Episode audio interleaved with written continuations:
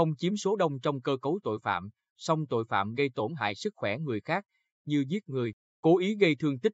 lại luôn để lại hậu quả nặng nề. Từ đầu năm đến nay, trên địa bàn tỉnh, tội phạm và vi phạm pháp luật về trật tự xã hội xảy ra 163 vụ, tăng 48,2% so với cùng kỳ năm 2020. Trong đó, tội phạm liên quan đến xâm hại sức khỏe người khác diễn biến phức tạp với 6 vụ với 10 bị can phạm tội giết người, 2 vụ với 2 bị can phạm tội vô ý làm chết người và 13 vụ với 35 bị can cố ý gây thương tích. Theo các cơ quan tiến hành tố tụng, nguyên nhân chủ yếu của tội phạm xâm hại sức khỏe người khác là từ những mâu thuẫn rất đơn giản trong cuộc sống. Song trong một số vụ việc, các hung thủ không thực hiện hành vi một mình mà kích động nhiều đối tượng cùng tham gia và giải quyết tới cùng, như vụ án giết người do Đặng Quang Hùng, sinh năm 1985, cùng đồng bọn gây ra tại xã Phước Sơn, huyện Tuy Phước mới đây, đã thể hiện rõ sự côn đồ, manh động và hành vi truy đuổi đánh chém hòng tước đoạt mạng sống của người khác đến cùng. Trong vụ án này, chỉ Hùng có mâu thuẫn với gia đình nạn nhân,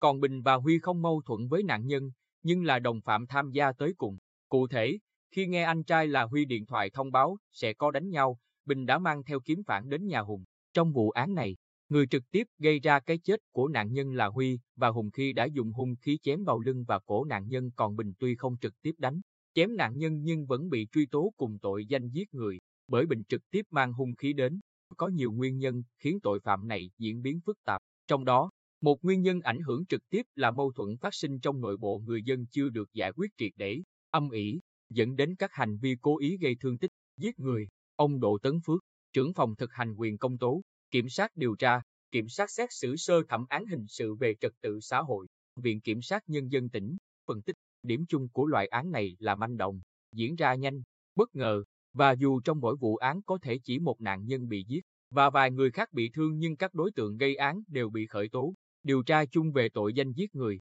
thậm chí có vụ còn có tình tiết tăng nặng là giết nhiều người. Bởi Bộ Luật Hình sự năm 2015 sửa đổi, bổ sung năm 2017 có những quy định xử lý nghiêm các hành vi xâm phạm quyền con người, quyền cơ bản của công dân, tạo cơ sở pháp lý vững chắc cho cuộc đấu tranh phòng, chống tội phạm. Bộ Luật Hình sự năm 2015 sửa đổi, bổ sung năm 2017 có những quy định xử lý nghiêm các hành vi xâm phạm quyền con người, quyền cơ bản của công dân. Trong đó, loại tội phạm cố ý gây thương tích hoặc gây tổn hại sức khỏe người khác bị xử tăng nặng hơn trước, với khung hình phạt cao nhất là chung thân. Cụ thể, tại khoản 5, Điều 134 quy định mức phạt cho tội danh này từ 12 đến 20 năm tù giam hoặc chung thân. Tránh án Tòa án Nhân dân tỉnh Lê Văn Thường nhìn nhận, tội phạm này diễn biến phức tạp hơn trước, từ việc kéo băng nhóm, sử dụng hung khí nguy hiểm đến tình trạng lạm dụng rượu bia, ma túy rồi không kiềm chế được bản thân đã dùng bạo lực để giải quyết mâu thuẫn. Vì vậy, quan điểm của chúng tôi là kiên quyết xử lý nghiêm,